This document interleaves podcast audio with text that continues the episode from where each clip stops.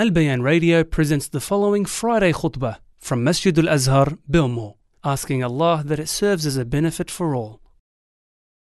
إن الحمد لله نحمده ونستعينه ونستغفره ونعوذ بالله من شرور أنفسنا وسيئات أعمالنا من يهده الله فلا مضل له ومن يضلل فلا هادي له وأشهد أن لا إله إلا الله وحده لا شريك له وأشهد أن محمدًا عبده ورسوله أرسله الله رحمة للعالمين هاديًا ومبشرًا ونذيرًا وداعيًا إلى الله بإذنه وسراجًا منيرًا اللهم صل وسلم وبارك عليه وعلى آله وأصحابه وأتباعه وأنصاره وعلينا وعلى عباد الله الصالحين يا أيها الذين آمنوا اتقوا الله حق تقاته ولا تموتن إلا وأنتم مسلمون يا أيها الناس اتقوا ربكم الذي خلقكم من نفس واحدة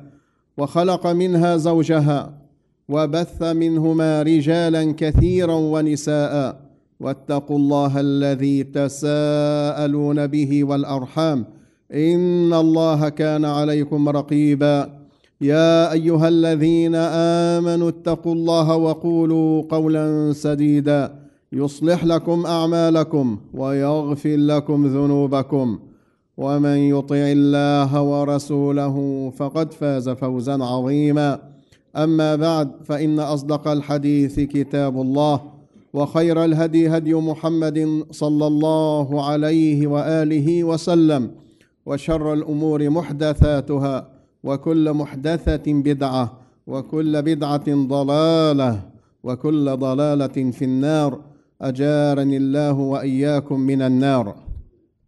أيها الإخوة الكرام، هذه كلمات في باب الرجاء والخوف. كما تعلمون رحمكم الله أن الرجاء عبادة قلبية، فمن العبادات التي نتعبد بها الله الرجاء، وكذلك الخوف. يقول الحافظ ابن حجر رحمه الله: والمقصود من الرجاء أن العبد إذا قصر، بمعنى أنه إذا أخطأ، عصى، أذنب، من الرجاء في هذا المقام أن يحسن الظن بربه. إذا ندم وتاب أن يحسن الظن بربه أن الله يغفر الذنوب جميعا، أن الله يعفو عنه، أن الله يمحو ذنوبه، أن الله يقبل توبته. هذا من الرجاء، من حسن الظن بالله عز وجل. أيضا في مقام الطاعة، إذا وفق العبد إلى طاعة من الطاعات، من الرجاء أن يحسن الظن بربه أن الله يتقبل منه. أما إذا انهمك العبد على المعاصي وانغمس فيها وأسرف ويرجو عدم المؤاخذة بغير ندم ولا إقلاع ولا توبة، فإن هذا هو الغرور، وهذا الإنسان مغرور. لذلك قال أهل العلم أن من علامات الصلاح، من علامات التي تدل أن فلان صالح، من علامات الصلاح أن العبد يطيع ربه ويخشى ألا تقبل منه، عنده هذا الخوف، وهذا الخوف هو الذي دفعه أن يقف على باب الرجاء. يعني الذي حمله إلى الرجاء هو خوفه، إذن من علامات الصلاح أن يطيع ويخشى يخاف ألا تقبل، ومن علامات الشقاء أن يعصي ولا ندم ولا توبة ولا استغفار ويرجو النجاة، هذا غرور. وقالوا رحمهم الله أن من رجا شيئا في أي باب، من رجا شيئا استلزم رجاؤه لهذا الشيء ثلاثة أمور حتى يكون رجاؤه رجاء صحيحا، لا بد أن تجتمع فيه هذه الأمور. أولا أن يحب ما يرجوه، أن يحب ما يرجوه. ثانيا أن يخاف من فواته وخسارته. ثالثا أن يسعى بقدر الاستطاعة لتحصيله والوصول إليه. فالعمل إن لم يقترن أو الرجاء إن لم يقترن بهذه المستلزمات أو هذه الأمور الثلاثة فهذا من الأماني، والرجاء شيء والأماني شيء آخر. أيضا أيها الإخوة اعلموا أن كل راج خائف، أن كل راج خائف أي عنده الخوف، عنده الخوف. فالذي يسير في الطريق أو إذا كان الإنسان على سفر وفي الطريق خاف، أسرع الخطى، أسرع السير، مخافة الفوات، مخافة أن يفوته الهدف.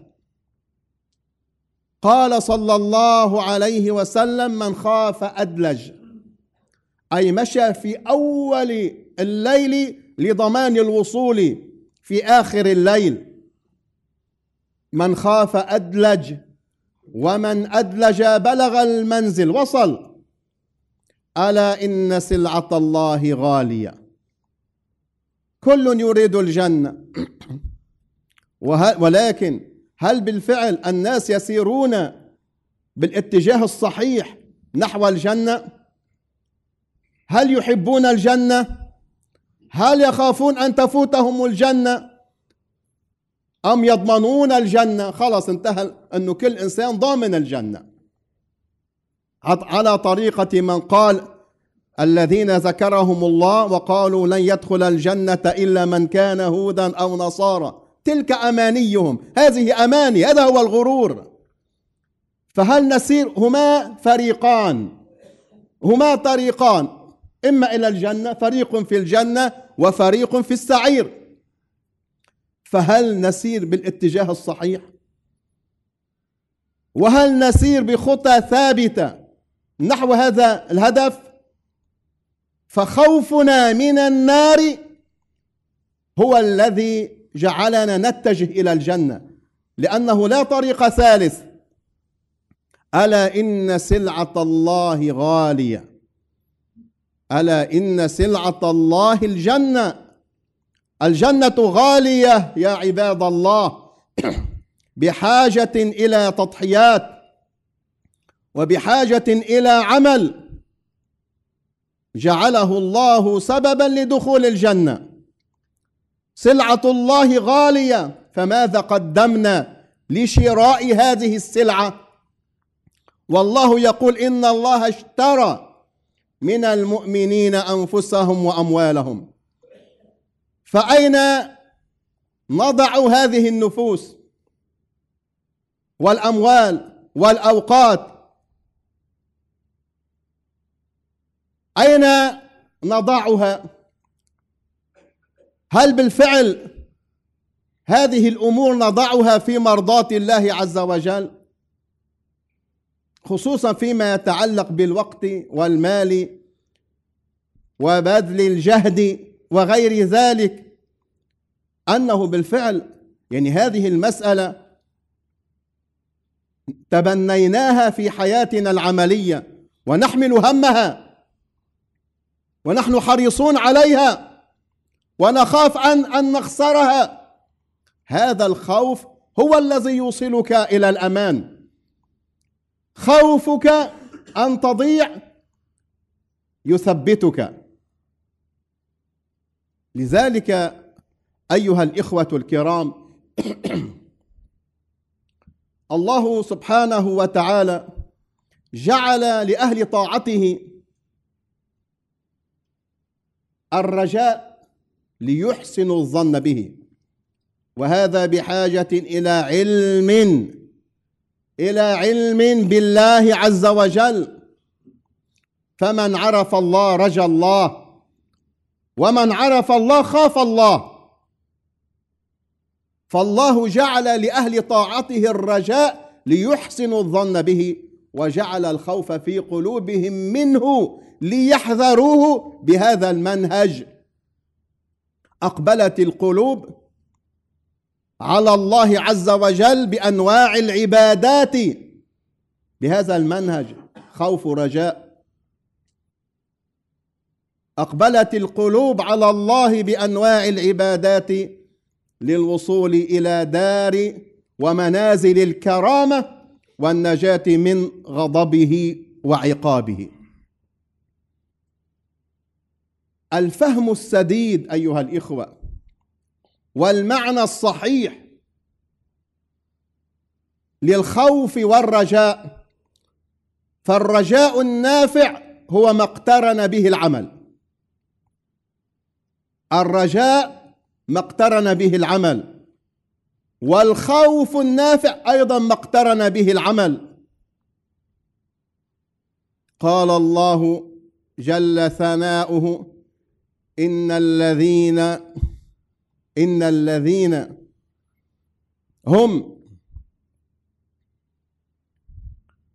الذين هم بآيات ربهم يؤمنون والذين هم بربهم لا يشركون والذين يؤتون ما آتوا يتصدقون وينفقون وقلوبهم وجلة أي خائفة أنهم إلى ربهم راجعون أولئك يسارعون في الخيرات وهم لها سابقون. أولئك هذا اسم إشارة يشير إلى من تقدم من صفات هؤلاء القوم، مشفقون وخائفون وجلون إلى آخره، مع أنهم في عبادة وعمل صالح ومع ذلك هم خائفون. هذا هو منهج أهل الرضا، جعلني الله وإياكم من أهل الرضا. هذا هو منهج أهل الإيمان والتقوى الذين يسعون في مرضاة الله عز وجل بفعل ما افترضه عليهم، ويكثرون من النوافل التي أحبها لهم والتي هي من أسباب محبة الله لهم. هذا منهجهم، ومع ذلك مشفقون خائفون. تدبروا هذه الآية رحمكم الله وأصلح ظاهركم وباطنكم وعافاكم في دينكم ودنياكم وآخرتكم. الصديقة بنت الصديق أم المؤمنين عائشة رضي الله عنها تسأل رسول الله صلى الله عليه وسلم عن هؤلاء القوم الذين ذكروا في الآيات، لماذا هم خائفون ولماذا هم مشفقون؟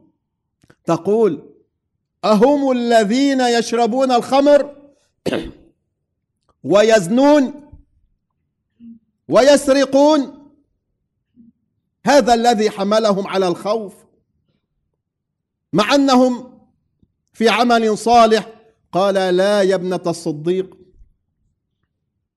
هم الذين يصومون ويصلون ويتصدقون. هذا منهجهم وهذا حالهم، يصومون يداومون على الصيام ويداومون على الصلاة ويحافظون عليها، ويتصدقون أيضا يكثرون من الصدقات وهم خائفون ألا تقبل منهم أولئك يسارعون في الخيرات. من هذا حاله وهذه صفاته. أولئك يسارعون في الخيرات، يسارعون، المسارعة والمسابقة في ميدان الخيرات، يسارعون في الخيرات. قال الحسن البصري رحمه الله في هذه الآية أن المؤمن جمع إحسانا في مقام الإحسان، جمع إحسانا وشفقة في نفس الوقت. حتى في مقام العبادات يصلي، في مقام الصلاة، في مقام الصدقات، في أي مقام من مقامات العبادات الخوف في قلبه. هذا حال أهل الإيمان والتقوى الذين عرفوا الله عز وجل. أما المنافق جمع إساءة وأمنا. وقال رحمه الله إن بين يديكم أقوام لو أن أحدهم أنفق عدد هذا الحصى لخشي ألا ينجو لعظم ذلك اليوم، لخاف، خشي ألا ينجو يوم القيامة أيها الإخوة. يعني هذا الرجل كم استحضر، يعني هذه الصورة كم هي حاضرة في قلبه، فهذا حمله على المزيد والمزيد من التقوى والعمل الصالح وفعل الخيرات وغير ذلك من القربات. وقالوا في قوله تعالى ويدعوننا رغبا ورهبا، رغبا هذا الرجاء، رهبا الخوف، وكانوا لنا خاشعين، قالوا هو الخوف الدائم في قلوبهم. وأن العبد إذا أذنب، الرجل إذا أذنب فما ينساه ولا يزال متخوفا منه حتى يدخل الجنة، حتى يدخل الجنة. فإذا ما اقترن الرجاء أو الخوف بهذا الإيمان وبهذا العلم حمله على المزيد والمزيد من الطاعة والعمل الصالح. فبهذا العلم أيها الإخوة الإنسان في سيره إلى الله عز وجل يكون من أعظم الأسباب حرصا وتحفيزا له على تأكيد التوبة والإكثار من الاستغفار والعمل الصالح. بهذا الرجاء ينجو العبد ويصل إلى دار الكرامة، جعلني الله وإياكم من أهلها. أقول ما تسمعون وأستغفر الله لي ولكم فاستغفروا إنه هو الغفور الرحيم. الحمد لله حمدا كثيرا طيبا مباركا فيه، والصلاة والسلام على رسول الله وعلى آله وأصحابه أجمعين. اللهم نسألك بأسمائك الحسنى وصفاتك العلى أن تعلمنا ما ينفعنا، وأن تنفعنا بما علمتنا، وأن تزيدنا علما. في هذا المقام أيها الإخوة، وهذه علامة وميزان، كل منكم يستطيع من خلال هذا الميزان يعني أن يضع نفسه في هذا الميزان وينظر إلى المؤشر أو إلى النتيجة، إذا كان بالفعل هو من أهل الرجاء النافع والخوف النافع. فقوله تعالى إن الذين آمنوا دخلوا في الإيمان، والذين هاجروا والمؤمن في يعني في حياته في يومياته دائما في حال هجرة إلى الله. نحن في كل لحظة نسير إلى الله، وينبغي في كل لحظة أن تكون هجرتنا إلى الله حتى ننجو يا عباد الله. إن الذين آمنوا والذين هاجروا وجاهدوا في سبيل الله أولئك يرجون رحمة الله، أولئك يرجون رحمة الله والله غفور رحيم. إذن الرجاء يحملنا إلى العمل، المزيد من العمل، السمو والارتقاء في مقامات هذا العمل، العمل الصالح، التقوى منازل أيها الإخوة، لأن الجنة منازل. أيضا قوله تعالى فمن كان يرجو لقاء ربه فليعمل عملا صالحا. فكل منا يسأل نفسه ويدع نفسه في هذا الميزان، هل بالفعل رجاؤه وخوفه حملاه على أن يكون الأتقى وكل يوم وكل ساعة هو الأفضل والأحسن والأسرع إلى الله في سيره إلى الله عز وجل؟ هذا هو الميزان. فهذه كلمات في باب الرجاء والخوف، جعلني الله وإياكم من أهل الرجاء والخوف، الرجاء النافع والخوف النافع.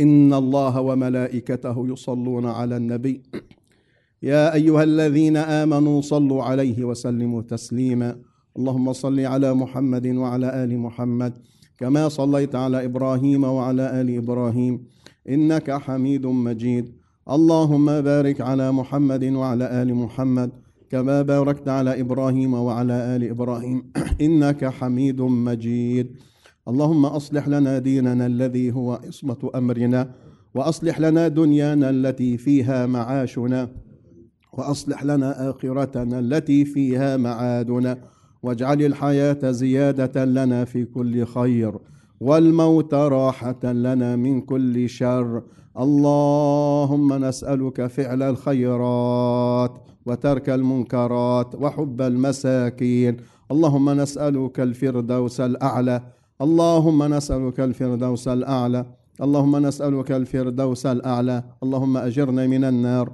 اللهم أجرنا من النار، اللهم أجرنا من النار، اللهم املأ قلوبنا إيمانا ويقينا ورضا، اللهم خذ بنا ويصينا إلى ما تحبه وترضى، اللهم نسألك بأسمائك الحسنى وصفاتك العلى، نسألك إيمانا لا يرتد ونعيما لا ينفد وصحبة نبيك صلى الله عليه وسلم في أعلى الجنان، اللهم نسألك العفو والعافية في ديننا ودنيانا وأهلنا ومالنا، آمن روعاتنا واستر عوراتنا، واحفظنا من بين أيدينا ومن خلفنا وعن يميننا وعن شمالنا ومن فوقنا، ونعوذ بعزتك أن نغتال من تحتنا، ربنا آتنا في الدنيا حسنة وفي الآخرة حسنة وقنا عذاب النار، اللهم اغفر لنا ولوالدينا ولمن له فضل علينا وللمؤمنين والمؤمنات والمسلمين والمسلمات الأحياء منهم والأموات،